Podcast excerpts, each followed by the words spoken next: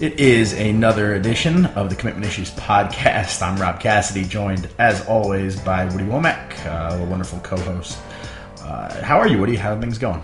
Boy, busy, busy weekend. You and I uh, were down there in Florida together, and then I was in Nashville, and now I'm back in Atlanta, and I will go down to Florida again in two days. So uh, it's that time of year. It seems like uh, we're going to be traveling every weekend now from here at least until mid-April, I think. Yeah, and that's kind of the byproduct product of the uh, camp season that you and I will be seeing a lot of each other and seeing a lot of players and coaches and seven on seven coaches and everybody else on the road. And I guess that's kind of where we'll start this week is kind of talking about the camp season and uh, how that plays into rankings and the rankings release that just came out. There's a new Rivals 250 and Rivals 100 on the website currently on Rivals.com, and you can check that out and call us idiots or whatever if you disagree with the rankings, which I'm sure you do because everybody does.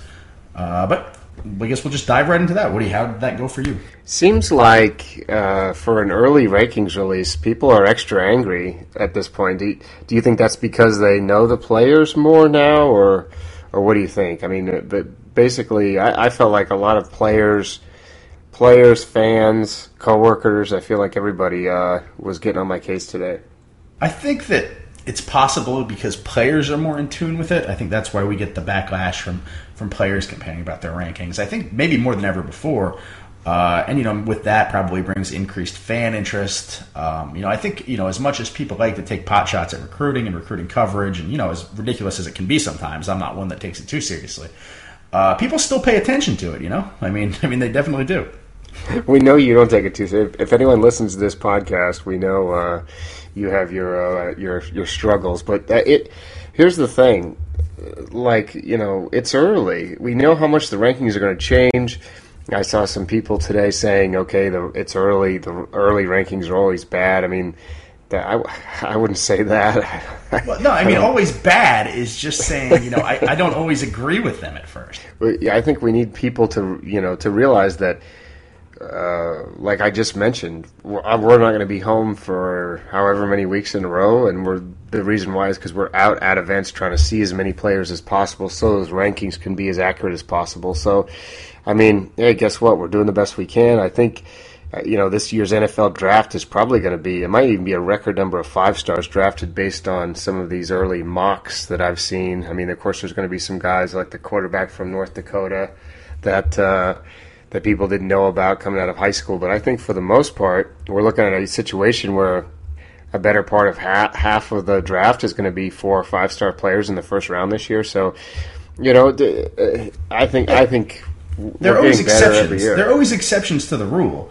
Uh, but I think last year's draft really kind of served our talking points. Um, I, it, it's not easy to do. Are they 100% correct? No. And nothing like this can ever be. But they are shockingly right on. You know, when you do look at the percentages, you know, you've seen any number of stories written out there by third parties about this. They are they are accurate. You can argue all you want. Maybe this is some like back patting, some self back patting. I'm breaking my arm, giving myself a pat on the back. But uh, you know, you can't argue with the facts. Well, so we we've started doing the rankings earlier and earlier. I mean, I think when I first started, or you and I both started the same week actually at Rivals.com uh, back in 2012, and I believe that year we didn't do the first numerically ranked Rivals 250 until this time. This time, right? I mean, it, uh, I think it released in in February or March.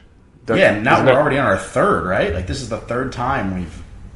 Is this the second or the third time we've ranked 2017?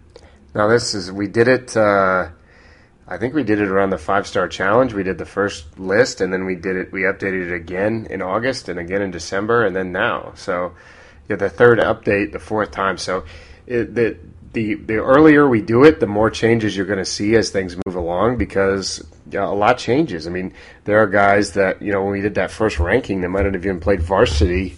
Uh, so you know, I guess I guess the the the point of this whole discussion is read the rankings. You know, pay attention to them. But guess what? If you disagree with them, there's film. There's all kinds of stuff online. Uh, but we're doing the we're doing the best we can. And I, I I personally think our analyst team sees more players than anyone else in the industry that's doing the rankings, at least in person, uh, because of the Rivals Camp Series and stuff like that. Yeah, and this is maybe a pretty good segue into, you know, the reason we are doing these earlier and earlier is because you know that's kind of the way that college football is headed. A uh, and B because coaches are offering players earlier and earlier. We can have a whole discussion about that, and we will. Uh, but you know, and we can maybe base that on the fact that Miami has dished out two offers to uh, to eighth graders. Did you like that? You caught that in? A little inside commitment issues joke. Yeah, jeez, they did dish them out to two field stretching quarterbacks. So, uh, yeah, what's interest what's what's interesting is uh, now both of the quarterbacks are from Georgia. So, uh, unfortunately, it's mainly my problem. And actually, when when Miami offered Harrison Bailey, who's a who's a kid that I know. Uh, you know, he's he works with uh, friend of the show, Tony Ballard, who we spent some time with this weekend as we both actually watched Harrison play. And I think if we would have seen him out there, we wouldn't have thought, "Hey, that kid's an eighth grader, right?" I mean, he's six three, no, he looks like yeah, he looks like a, a, high school kid for sure. But so he he was kind of well known, and I, I, think his development is kind of well beyond some guys like Tate Martell and David Sills or whoever that guy was. That ended up going to West Virginia that plays Wait wide minute, He's taller than Tate Martell is right now, right? Tate Martell, who is a senior in high school and one of the top he's about, quarterbacks. he's about four inches taller than Tate Martell yeah, is right now. wanted to put that out there. So I understand why Miami wanted to offer and get in early on him. Uh, the other quarterback they offered was, uh, I think, Mark Richt's nephew, which I thought was kind of an odd story. Like, I didn't see why they felt the need to offer him at that point. I mean, I think he's listed at six feet tall, but I went on his huddle page and he was listed at like 5'10, 140 or something like that. So yeah, maybe Mark lost a golf game to his brother or something, man. I mean, like any number of reasons why that could have happened, right? Well, I guess the kid is Brad Johnson's son. We all remember Brad Johnson. Uh, from uh, didn't he win this? Did he win the Super Bowl? Yeah, I, I remember. Won, yeah, I remember him most as uh, Tampa Bay quarterback. Yeah, yeah, Bucks quarterback, right? Right, so I think he won the Super. Who knows? I, it was defense wins championships, Rob. You know that, so I don't. pay attention Man. to who who was on offense. Um, but but it's definitely weird. I mean, uh, when I when I was doing the story on Bailey getting the offer, I searched and I think there were nine players with offers in that 2020 class, and seven of them were from Georgia. So this is definitely a southeast issue. Like you know, kids kids in Oregon aren't getting offered in the eighth grade. Or no, I'll tell you what, the USC is pretty notorious for doing these kind of things, or at least they were under old coaching staffs, right? They'd offered some Texas kids in the past, and uh, you know, USC has offered some young guys. Other schools have done it. I don't think it's technically a southeast thing, but here's my problem with the ordeal. And this can really be extended to a lot of recruiting until signing day, but it's especially you know prevalent when you're offering eighth graders. Those offers are fake, man. Like no matter what they say, it, what's going to happen is all right, this is the coaching thought process behind these offers. I'll offer this eighth grader. If he develops, hey, I was the first one to offer you, don't forget that. If he doesn't, I'll just stop calling him. I mean, so, you know, the offer is contingent on how you develop. They're not going to take a commitment. And even if they do, what does that really mean as an eighth grader? Um, it's, you know, it's low risk, high reward. Uh, you're not risking anything. You don't have to take this kid's commitment. Uh, but you can, if he does develop into the player you think he's going to, use it as ammunition down the road to say, hey, you know, we were the first school that offered you. You remember that? You were in eighth grade. We really saw something in you. Uh, but you're not bound to anything if you're a coach. So there's really, you don't lose anything. Why not offer every eighth grader in the country? Well, we get into this big national discussion every time something like this happens. I think the last really famous, you know, eighth grader to start getting offers was Dylan Moses, who is now a five star he got, I think he got LSU and Alabama as an eighth grader. Uh, last year we had Owen Pappoe, who's from uh, Grayson High School up here in Atlanta. Uh, he's got like 30 offers now or something after his freshman year. So I think Bailey's going to probably have 10, 10 offers by the time the spring ends. I thought he was very good in the limited that I saw of him. I mean, but of course, I mean, you never really know what's going to happen with these guys, right? I mean, if he keeps that trajectory, trajectory uh, he's going to be fine. I mean, I thought I was very impressed with him, but man, it's, like I said, there's no risk in it though, so why not? Right, you're better off as a prospect to get, say, you get two offers as a freshman, and then you don't get any for two years. You're better off to get two offers this summer before your senior year because if you're at a camp and you earn an offer, that means the coach is ready to take you right there on the spot. So. Um, it's it's going to be interesting to see how that plays out. You and I both are not in favor of offering middle schoolers. I think the record shows that. But like you said, the coaches have nothing to lose. They don't have to face the media. Like Mark Richt doesn't have to answer any questions about it because he's covered by the NCAA. So it it's a it's weird genius, trend. really. Like I don't know that I'm against it because it. I mean, really, it's genius. There's no risk. Like the only thing it can do is help you if you're a coach. well, so uh, exactly, you could just you don't like I said, you don't have to talk to anyone about it. You don't have to face you don't have to face uh, you know hard hitting local beat writers you know pushing the buttons about it. Which is I'm surprised we haven't had some kind of local columnist try to pin down Mark Richt and and put the screws to him on the topic.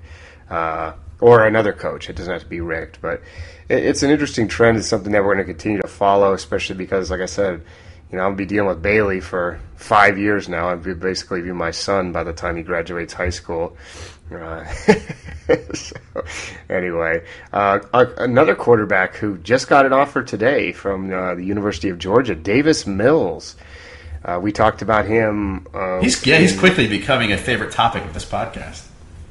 Well, you would have loved you would have loved it today. So he gets the offer from Georgia. Now he's a the number 25 player in the country, Davis Mills. He lives in Atlanta. He's got 30 offers. Georgia has not offered him this whole time. They just weren't interested, weren't interested. They get the new coaching staff in. Jim Chaney comes in from Pitt, uh, a school that he'd already offered him at. He actually offered him before that when he was at Arkansas as well. He, he comes in. They finally get Mills to campus today and they offer him and I, you know, I call I, I, Davis texted me and said, "Yeah, you can call me now. We're driving back." And I called him and said, hey Davis, how's it going? And he was like, fine. you know, he he could have, you know, he's like, it's pretty cool. I mean, the kid does not get excited about anything. I think uh, Nick and I did a video interview with him earlier this year where he said the word awesome uh, a, a thousand times, maybe, in like a four minute interview. he just kept saying, it's pretty awesome. It's awesome. He's got a lot of Josh Rosen. Uh, kind of really like I don't really care about a whole lot uh, when it comes to this recruiting process, and which you know you and I both like.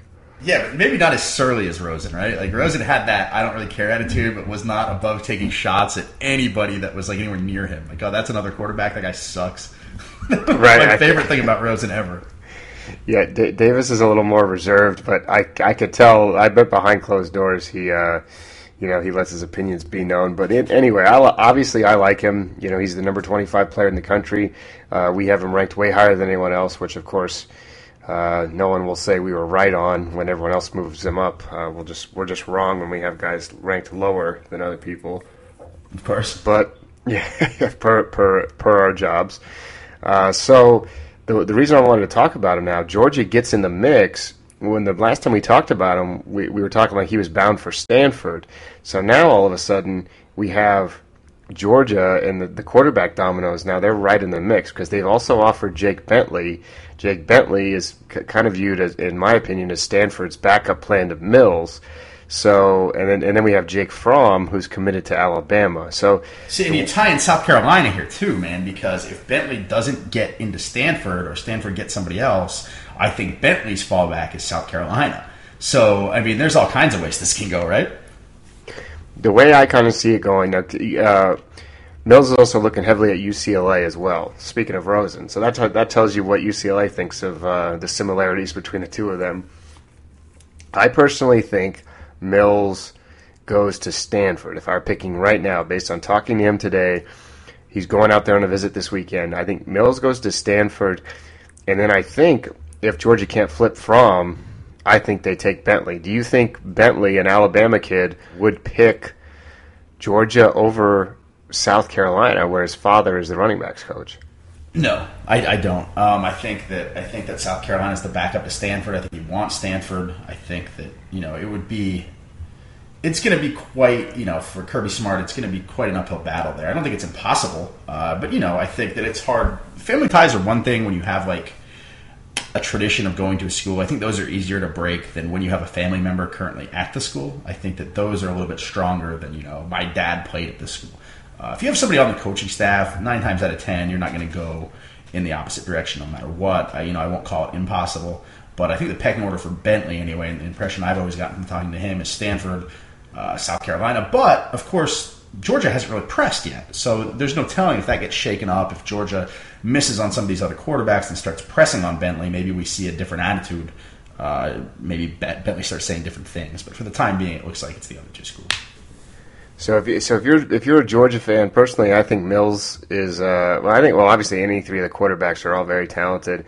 I think Mills is a good fit. I, I really like Fromm. Nick actually went down and saw Jake play uh, this fall, and we're talking about a guy who has that. Uh, you know, like a like a little Tebow esque build in him. You know, yeah, he's, he's a six. big dude. I saw him at Florida State's camp, and they loved him there. Jimbo liked him a lot. And I saw him throw next to Jake Allen, uh, neither of whom are committed to Florida State now, but we're both at the camp last summer. And I mean, I thought I thought the world from. It's the only time I've ever seen him, so small sample size and all, but I thought he looked very good.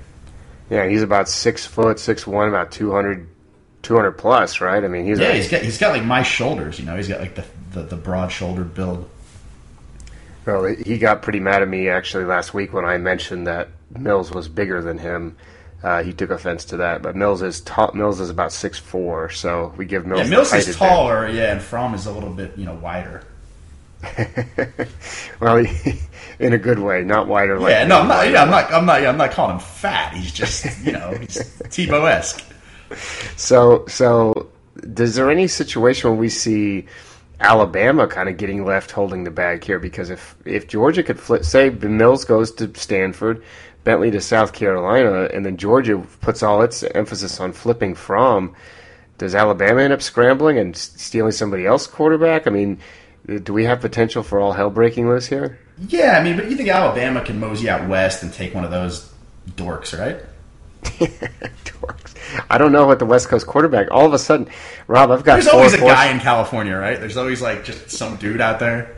I mean, I've, yeah, well, I've got four four-star quarterbacks for the first time in my tenure at Rivals. All of them in the state of Georgia, and then I've got two. Uh, I've got a couple of three stars that have you know several SEC offers as well. So I'm not used to.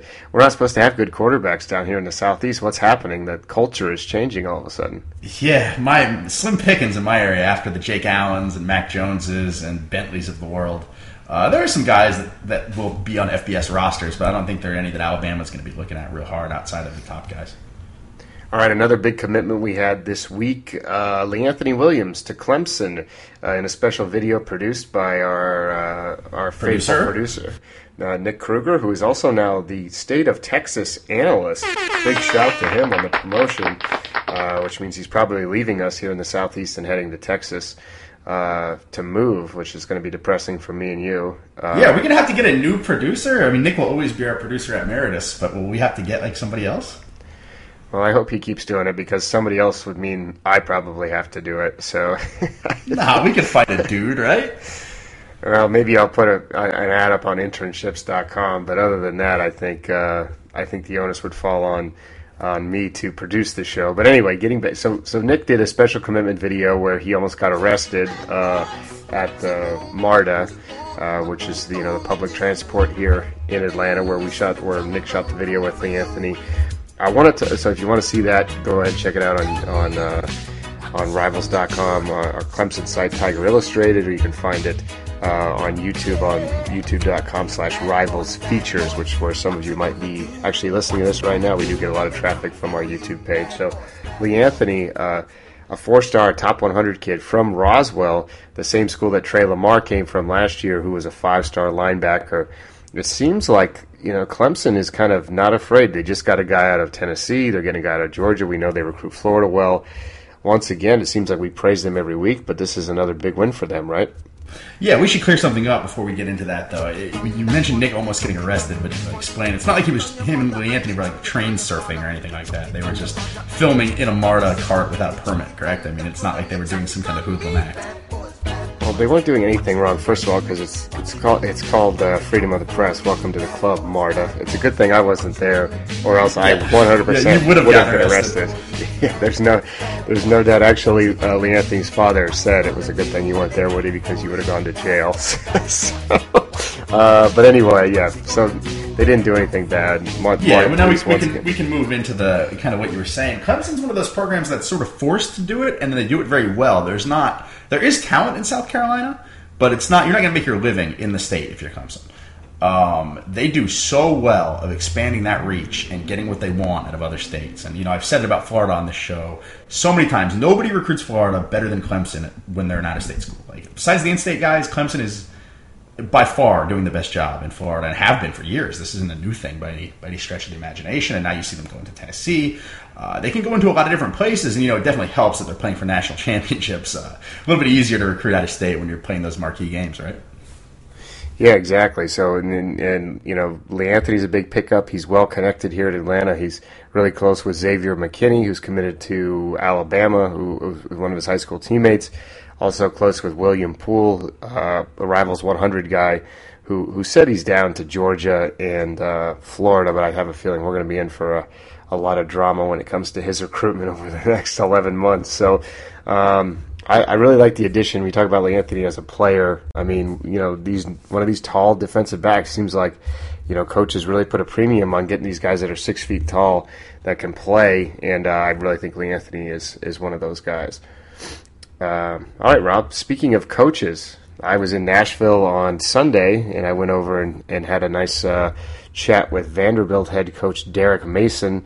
Actually, a, a lengthy interview as we continue our uh, our coaching interview series. This is the third straight episode with an SEC head coach, right? I mean, this is quickly becoming the go-to destination for them. So anyway, let's get into it. Derek, Woody Wommack, myself, with uh, head coach Derek Mason of Vanderbilt, talking all things Commodores. We're joined now by Vanderbilt head coach Derek Mason. We're sitting in your office here uh, on the lovely Vanderbilt campus. Thanks for coming on. Hey Woody, man, appreciate you. I, I definitely appreciate you. Uh, you know, fitting us into your window of time. I know it's been busy for you, man. You've been, uh, you know, hitting it cross country, and you know, you just came out of the southeast. So thank you. Right. Yeah, we're, we're I'm actually here in Nashville to see a lineman event later today over. Uh, uh, with the Playmakers Academy, we know some guys that you deal with there as well. Right. I want to first, before we get into the big topics, let's talk a little bit about the class you just signed a couple weeks ago. Mm-hmm. The crown jewel was kind of, from our perspective, at least rankings wise, was Juwan Williams, right. a local guy who you held off a lot of big time programs. Just kind of break that down and how big that was to, to have that big local guy in the fold. You know, Juwan was dynamic for us. Uh, you know, obviously when he's a homegrown product, but you know had had most of the SEC uh, and, and, and most of the Big Five, just in terms of schools who wanted you know his talents.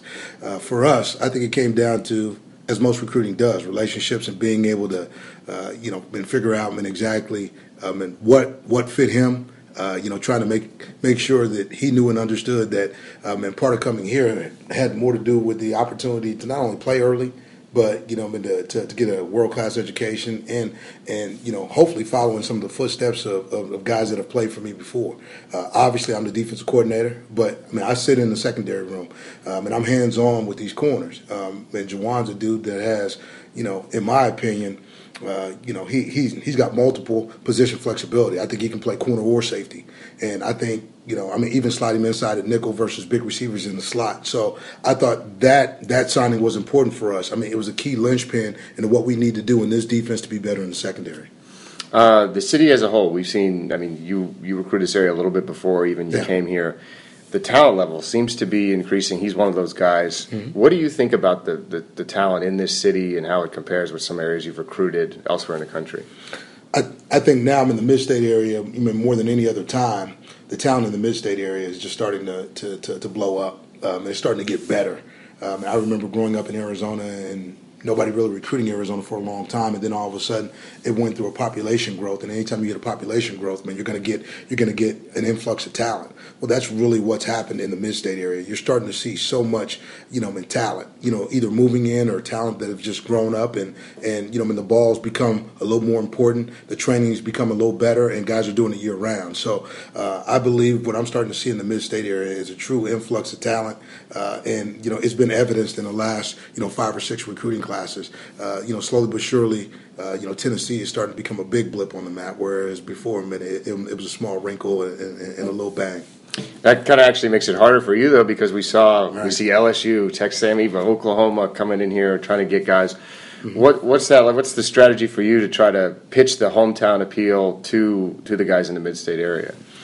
You know, it, it, it's important. You know, everybody comes from a different you know home dynamic. You know, I mean, some come from you know situations where they want to leave, right. and and and, and you know, you can't fight that dynamic. But what we really try to do is, you know, for a lot of mid-state kids, I mean, they've been in Nashville, but they haven't been over to Vanderbilt. And I, I believe it's important to get on this campus. You get on this campus and you get a different feel from all the other schools in this conference.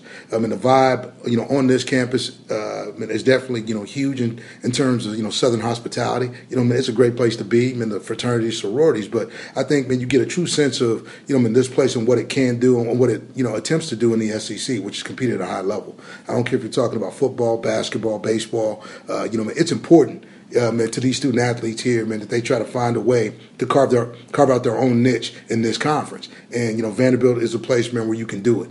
Uh, World class education, um, and you talk about the SEC being one of the premier, if not the premier, you know, conference in the country. And then you talk about man, the city of Nashville around it. I think once once you get them on campus, once you get them around, you know, Coach Dobson, the strength and conditioning program. Once you get them around, uh, Coach Corbin, Stallings, man, you get a chance to see exactly what this environment is. It's much more competitive than people believe. And the last part of that is this. You know, I never want to feel like I've got to apologize for being uh, intelligent. I don't want our kids to, you know, come to this place talking about, okay, well, I, I, I got to prove I'm not a nerd. That's that's not what this thing is. This thing is embracing all of what you can be athletics, academics, you know, uh, you know, uh, you know, sitting in, in, in the hub of college football, uh, man, you can have it all. So let's let's make sure that we show that. Now, quarterback, obviously, you know, since you've been here, uh, a kind of a hot button issue. You went through uh, yeah. a lot of guys for your first year, and then last year we saw a little bit more stability of position. Deuce Wallace, a guy from he, you know he's from East Tennessee. Right. Technically, I mean he came from Texas, I believe, before that. Right. Um, what does he bring that's kind of di- maybe different in skill set wise, or what, what, was it about him that, that really caught your eye? You know, when you watch when you watch Deuce play, Deuce plays with you know a confidence and an aura that's sort of you know reminiscent of, of Johnny Football. You know, he loves the game. He makes the guys around him better. You know, he competes from the time he steps on the field and until the you know whistle blows and the game's over. And I believe that's important because part of that is leadership, but part of that is just full out competes. So when you watched him play, um, and uh, not only could he throw the football, not only could he extend plays, but he made the dudes around him better. And when you're talking about the quarterback position, uh, that guy's got to be able to take care of the football. He's got to be able to lead men. He's got to be able to be big in the moment. But more than that, man, he's got to he's got to make sure, man, that the dudes around him believe him. And I believe Deuce Wallace, when you look at the body of work, who he is, and how he competes, you know, man, his, his believability factor is ten. So right. for me, man, I'm always going to go after a guy that's a ten. Did he kind of set the tone in that recruiting class once he joined to help reel in some of the other guys? Oh, Deuce was off the chain now. I mean, Deuce Deuce was the catalyst. I mean, it, he he knew where he wanted to go. He knew where he wanted to be. Uh, we committed to him. He committed to us. And that dude, you know, set about um, and recruiting like no other I've ever seen. I mean, he reached out to everybody. Man, he set up he set up the chat the chat room or the chat group uh, man for that signing class and as dudes were coming on board or guys were interested man he was reaching out man. He touched those guys and i thought that was important. Again man it's all about being able to relate to these dudes and have these dudes relate to each other and i thought uh, Deuce did a phenomenal job of just tapping into, you know, I mean, what what some of these guys wanted to know. Okay, I mean, you look at a guy like, you know, Shauna Wee from Hawaii well, you know, Sean was committed to UCLA. You know, I mean, he he's going there. But as soon as he backed out of that a little bit, came out here, saw some things that he liked. You know, Deuce and him sort of hit it off, and then you know that that that that sort of you know leads to Josiah. Uh, you know, man, man, coming on board. So I believe you know Deuce was infectious. I mean, he got guys to to to look at things differently, see it the way he saw it, and I think you know that's what you're talking about too in terms of leadership. Now you have uh, we the, the, quarterback the quarterback situation going into the fall. You we were right. talking before the show. You said you think you feel like Vanderbilt's got a ton of talent at that position. Right. How do you kind of see the, that competition shaking out? How important is it to have an established guy here now that it's your your third year and having the, the guy that's kind of the face of the of the team? You talked about us, you know, I going through quarterbacks, and you know, I, I I don't believe I'm the only coach in the country that's had to go through that. Everybody's trying to find you know that guy, but um, and towards the end of last year, obviously, uh, Johnny had his struggles, um, and then Kyle Shurmur comes on the scene and and you know and plays plays you know at, at, a, at a pretty good level, you know, meant for a freshman, right. you know, especially in the SEC late in the season. But you know, here's what I know: every year recalibrates. You start over. Uh, yeah, yeah. Do I want Kyle Shurmur to be, you know, the starter going into this deal? Absolutely. You you you like for that to happen, but I'm not going to crown him Right. Okay, man. What I want him to do is go out there and, and, and, show us, show his teammates, show the guys around him that he is the quarterback. Because you know what? It's not about who I tap as the quarterback. It's who they believe should be the quarterback. Hey, man, man. If your players believe in you, then they play for you. If they don't believe in you, then they don't play for you. And that's it's still you know, coaches coach, but players still play the game.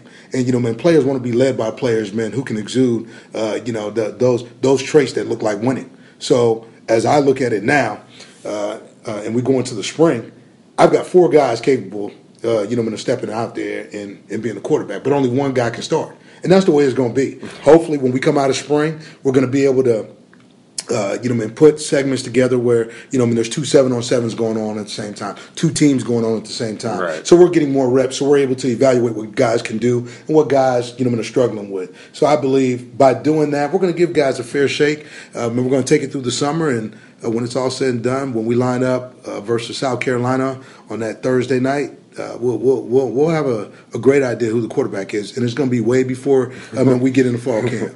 Now, the biggest improvement, probably uh, at least from the outside perspective of the team, from year one to year two, was the defense. You took over right. as the DC. I mean, that's you know what you were known for coming in here. Mm-hmm. What was that? I mean, I don't know how much credit you give yourself, how much you give the talent, but I mean, you guys have one of the best defenses in the country, I think, statistically. Mm-hmm.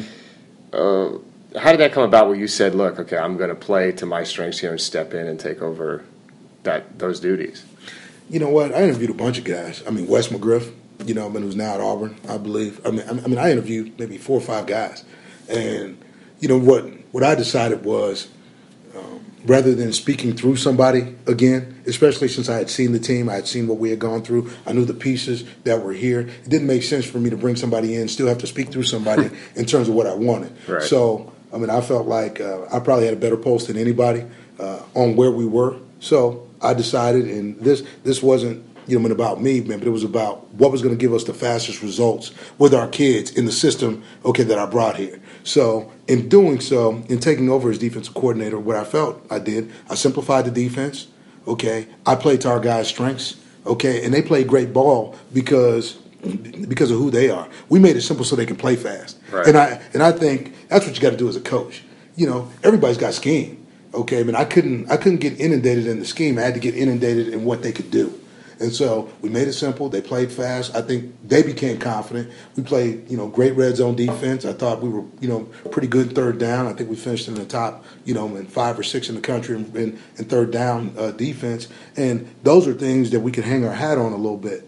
But again, it recalibrates every year. You know, I mean, we lose some players, and Stephen Weatherly and and, and Caleb Azubike. But you know, I mean, what we gain – are you know some young guys with some experience and a group man that's well versed in this defense. So now I can add one or two more calls to spring. Last year I only had four calls defensively. This year I may have six. Yeah. Getting back to recruiting, you came from the West Coast. You were in the Pac-12. You were right. at Stanford, which is you know a, kind of a tough place to recruit because of it is. a lot of different factors.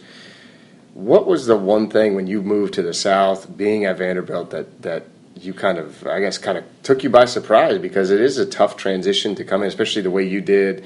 I think you didn't have a whole lot of time before that first signing day when you yeah, took, 13 days. Right. Yeah. So, what was what was that like that that period of you know coming in, being a head coach for the first time, and then adjusting to recruiting in a totally different atmosphere? You know, hectic, and, and part of it was you know, trying to identify exactly who we were going to be.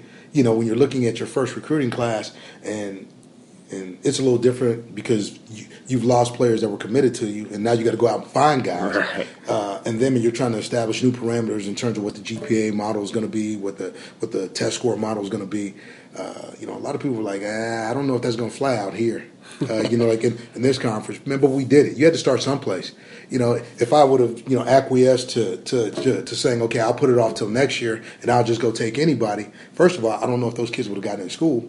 Uh, you know, you know, second of all, I don't believe that we would have been able to lay, you know, some foundation pieces because uh, we weren't we weren't as successful as we wanted to be that first year, but we got the kids in, and the culture started to shift a little bit, just in terms of um, what I needed it to be. So um, it was a rough first year. I mean, we learned a lot, this conference was a big dog conference. Recruiting is all year long, and uh, you know it's highly competitive. So you better make sure not only do you know what your niche is, but but but you tap into other you know niches as well, and you got to make sure that you recruit every day. So that part was important. I now understand that. I mean, our recruiting has gone much better because of that. Um, for me, it's definitely the the rankings matter. I think some coaches say stars don't matter. They do matter you know, you know, you know why they matter. They matter because what it what it looks like to your fan base, what it looks like, you know, to the people that follow football. Football's big in this country, right? Yeah. So, so, so what we needed to do is make sure that we educate people on who we are and how we recruit because it may not look like everybody else's model. And I know where Stanford's model is now, and it's a pretty good model. But it took them a while to get there. Stanford didn't, didn't start there. It took some wins, some Rose Bowl victories, uh, you know, some some some conference appearances before it got that way. So that's just what we're pushing towards. Very similar model, but you know, differences in terms of where we are and where we need to get to. And you made some shifts, of, so especially when you started, the, the, you know, out west. People don't offer as early. We talked about that earlier yeah. off off off, uh, off air, but now, you, so your first year, you kind of, I think, I think I remember you guys were like, look, we're not handing out underclassmen offers right away, and that right. was kind of part of that strategy. Now we see you, you know, offer younger kids. Yeah. What was that shift in philosophy? What brought that about, and have, have you, do you feel like it's working more to, to, to, get people here on campus and, and stuff like that? It is working. Uh, it, it, it's been, it's been because of the, the, the talk, the exposure uh, that that you know people like yourself, Woody, have on on on what's happening in this college landscape. We have to listen to what's happening outside of these walls, you know, too. I, I think there's a bigger presence. I think there's a bigger, uh, uh, you know, uh, thought process as to how recruiting is being dealt with nowadays because it's just being sped up so much. And, you know, initially I'm like, ah, well, you know, I don't know if we want to go, you know, that young. But really, sometimes you know, young men are closed off to going anyplace else. Once they've made a decision, that's where they're going to go. Locked in, yeah. they're, they're they're locked in. So I think part of it was was you know trying to meet in the middle, trying to find out you know what's it going to take, man, to get a young man on this campus so we can uh, really see what he is, you know, compared to what we want, and really, you know, man, how do we accommodate uh, you know, I mean, a lot of these, you know, I mean, young people nowadays that are getting offers and they equate offers to being liked or not liked. Yeah. I, I, I, believe that's important. I mean, if if they feel like okay, well, you know, I, I, I had three, uh, I had you know nine offers as a sophomore. Okay, but you guys didn't come in until you know in the summer of my junior year.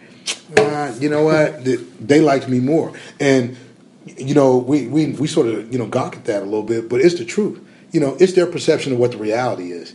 Okay, and their perception is, well, these schools like me, you didn't, and this, and this may be the reason why I wind up going here versus coming to you. So I think you got to meet them halfway in the middle. It's not necessarily, you know, uh, exactly where you want to be, but it's not exactly where they want to be too. So I mean, you meet them in the middle. I mean, you try to make sure that you do your due diligence. You get the offers out there. Uh, you know, sometimes they're camp contingent. You want to get them on your campus, and then you move from there. Uh, building relationships, I'm sure, was a, was been a big part for you. I know you're you're more way more connected now in the state than you right. were a year ago, and I'm sure a year from now in the state and even in the whole region. Right.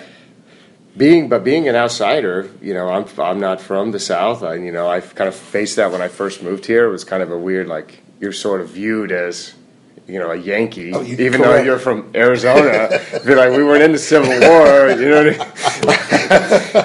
but but you're you're sort of viewed as that. How right. how tough has it been to kind of break down those walls? And now, how do you feel about where you are relationship wise with the kind of the influencers in in this city and in the southeast? You know what? Uh, you know, I've embraced it. You know, I came in as an outsider. And you know, but to some, I'm still an outsider. But it's like me and you talked earlier. I, have I've had a chance to you know acclimate myself to ways in the South. And when in Rome, do as the Romans. You know, I mean, I'm in the South, uh, and I and I fully embrace it. I embrace the football. I embrace the food. I embrace the pageantry of what what what what the South gives to college football, and that's and that's you know I mean, a lot of fanfare and a lot of enthusiasm. And so for me, it's just been about you know learning learning the core values of, of how football is viewed down here, and then just really just trying to weave that into my fabric and and and continuing to get out and meet people, understand you know exactly uh, you know really just uh, you know educate them on what our brand is and have them educate me on how they see things. And you know what? Again, it's about trying to find a way to meet in the middle. So I mean, I'm I'm definitely trying to embrace and be growth minded about uh, you know what what's what's out there, what's available. It's been fun for me. You know, it's new for my family, it's new for me. But um, I think when you talk to coaches, I think when you talk to you know, people um, and who've seen us recruit, they say at the end of the day we're fair, we treat the kids right. Um, and we, we want to make sure, man, that we continue to build our brand and make it about who we are, not about trying to be like somebody else. So it's not about being bigger; it's about being better. My last question will end on a light note. Yeah. You're, you're named Derek Mason. You live in Nashville. Oh. what is it? How, do you even correct people anymore when people get you confused about Derrick Mason yeah. from the Titans or the, and, and Derek Mason? You, I mean, you're the same person, right? As far as they're concerned. We we are the same person. Now now, Greg, he's lived in this town a long time, and, and, and we bump into each other. We talk to each other on the radio, uh, man, because he hosts a radio show. Uh, and Derrick, man, I love him, man. Great dude, great teacher, great coach. Uh, you know, really good on the radio. Uh, but but time and time again, I mean, people stop me, and you know what? We we actually drive you know, the same car. Oh, so, no. so, so what happens is, you know, people people pull up and they honk and they keep honking. I keep looking and I don't know them. And my my my my window's halfway tinted, so I know they really can't see me. But you know, in the end, when I do roll down the window, I I still wave. But you know what? I I try to be nice and accommodate people, man, because I don't want people to feel silly. Right? Yeah. You just say, oh yeah, yeah. yeah. You just kind of nice shake it you. off, right? Yeah. Nice. That's funny. You. We're gonna have to get a picture of the two of you guys in the same place at the same time, Absolutely. so everybody knows that you're two different people. So, all right, Coach. Thanks for coming on. We appreciate it. Good luck, and uh, we'll talk again soon. Appreciate it, Woody. Thank you. Well, so there it is, Rob. Uh, Derek Mason himself on the record saying stars do matter. What do you think about that? You know, I mean, I think he's not the first coach to say it. You know, who's a really big proponent of the star system is Rich Rodriguez at Arizona. As you hear more sirens around my Miami townhome, I'm sorry about that. I can just hear them pouring in.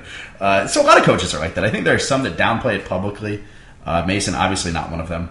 Uh, but Rodriguez has always been on the record, and the ones that don't say it on the record always say it off the record. I mean, they won't say that our rankings are gospel, but they won't disparage them either.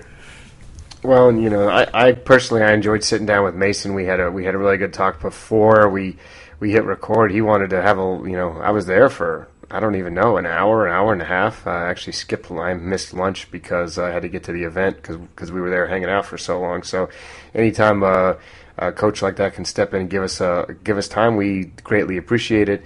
Uh, if you have any feedback for us, or if you have any coaches you'd like to hear on the show, I mean, obviously, other than, than Nick Saban, who we are efforting.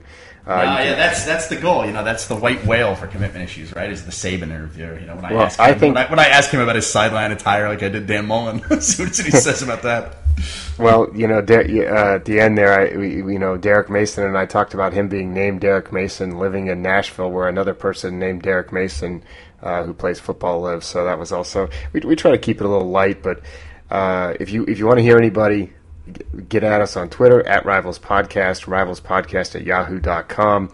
Now the time that we all wait for, rants and recommendations. Rob, uh, I, uh, you said you weren't sure what you wanted to talk about. I know you have one recommendation that I may remind you about.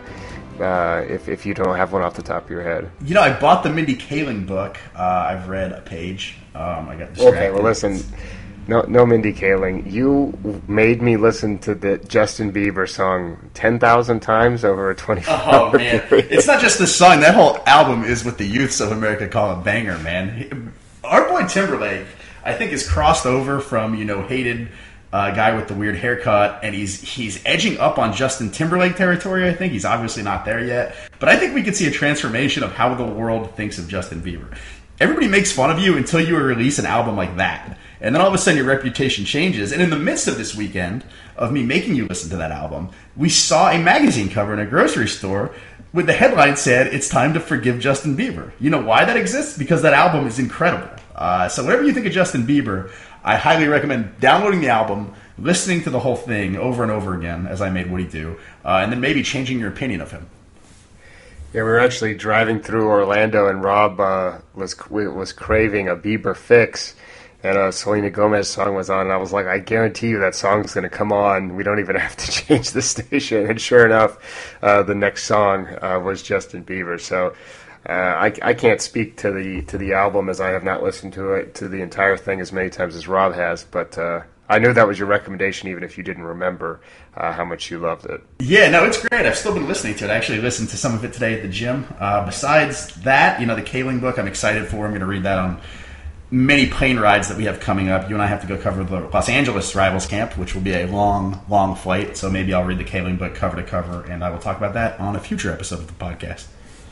Yeah, I'll actually be going straight from New Orleans to uh, my uh, home state of Oregon, where I will uh, maybe take an unofficial visit to Oregon State and Oregon if I can get uh, the coaches to let me in. So uh, we'll look forward to that West Coast swing before we go to California as well. When it comes to my recommendation this week, it's going to be The Leftovers, the show on HBO, which a lot of people, I guess, found season one really depressing. Uh, maybe because I'm a depressed person, I don't know. I, I watched it. I thought it was it was pretty good. I'm almost all the way through season one, and everyone tells me season two is way better. So I'm not uh, super familiar. The presence of this is kind of like Jesus-y, right? Though, right? It's like the rapture. It's like very well. I, I, actually, the, the the, the the theme of the show is I think two percent of the population just vanishes, and uh, you know a lot of people then they get left behind instead of you know becoming spiritual they basically everyone stops going to church because they hate God if if he left them behind, you know. Um, so there there are some religious themes, but uh, not a ton. It's just there's a lot of you know. It's from the Damon Lindelof, who was uh, one of the co co uh, showrunners of Lost. So there's a lot of uh, you know mystery stuff going on. Uh, so this isn't Jesus propaganda then.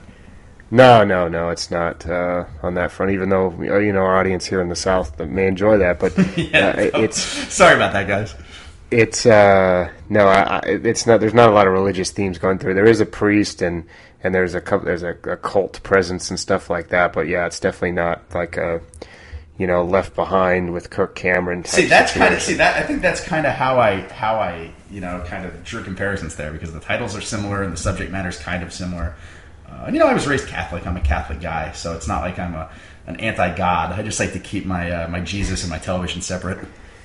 Well, I, enjoyed it quite a bit, and then uh, when it comes to uh, when it comes to ranting, I, I I have uh, I have one that I really you know went off on Twitter actually the other night.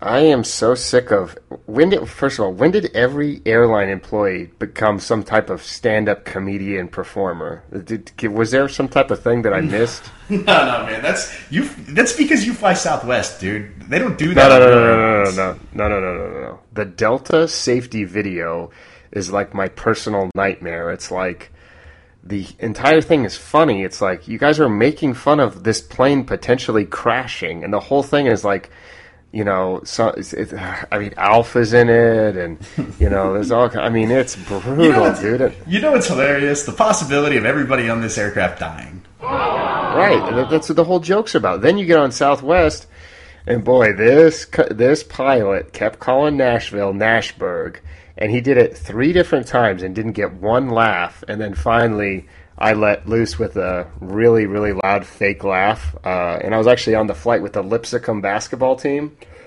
And uh, boy, the Lipscomb guys got a real kick out of me mocking the pilot. man, yeah, you got to stay off Southwest, man. I.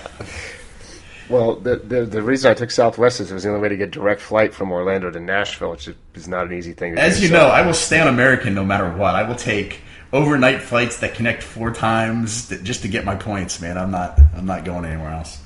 Well, guess what? You know, Alaska Airlines is even worse with the uh, with the comedy routine that with the the flight attendants really hamming it up. So me and one of the Southwest attendants actually had it out. He's like, just because you can't hear people laughing back here doesn't mean they're not laughing. And I was like, this Wait, isn't a fight with the attendant. You didn't even tell me about this. what is wrong with you?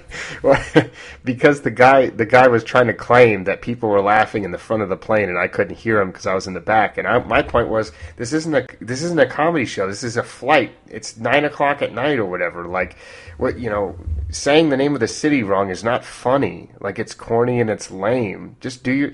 Do, it's highbrow humor that only appears uh, only appeals to the front of the plane. You, uh, yeah, yeah, yeah. You peasants in the back won't get it the tailies. Speaking of speaking of lost, that's what the people who sat in the you know the tail section, which uh, landed on a separate part of the island. Spoiler alert.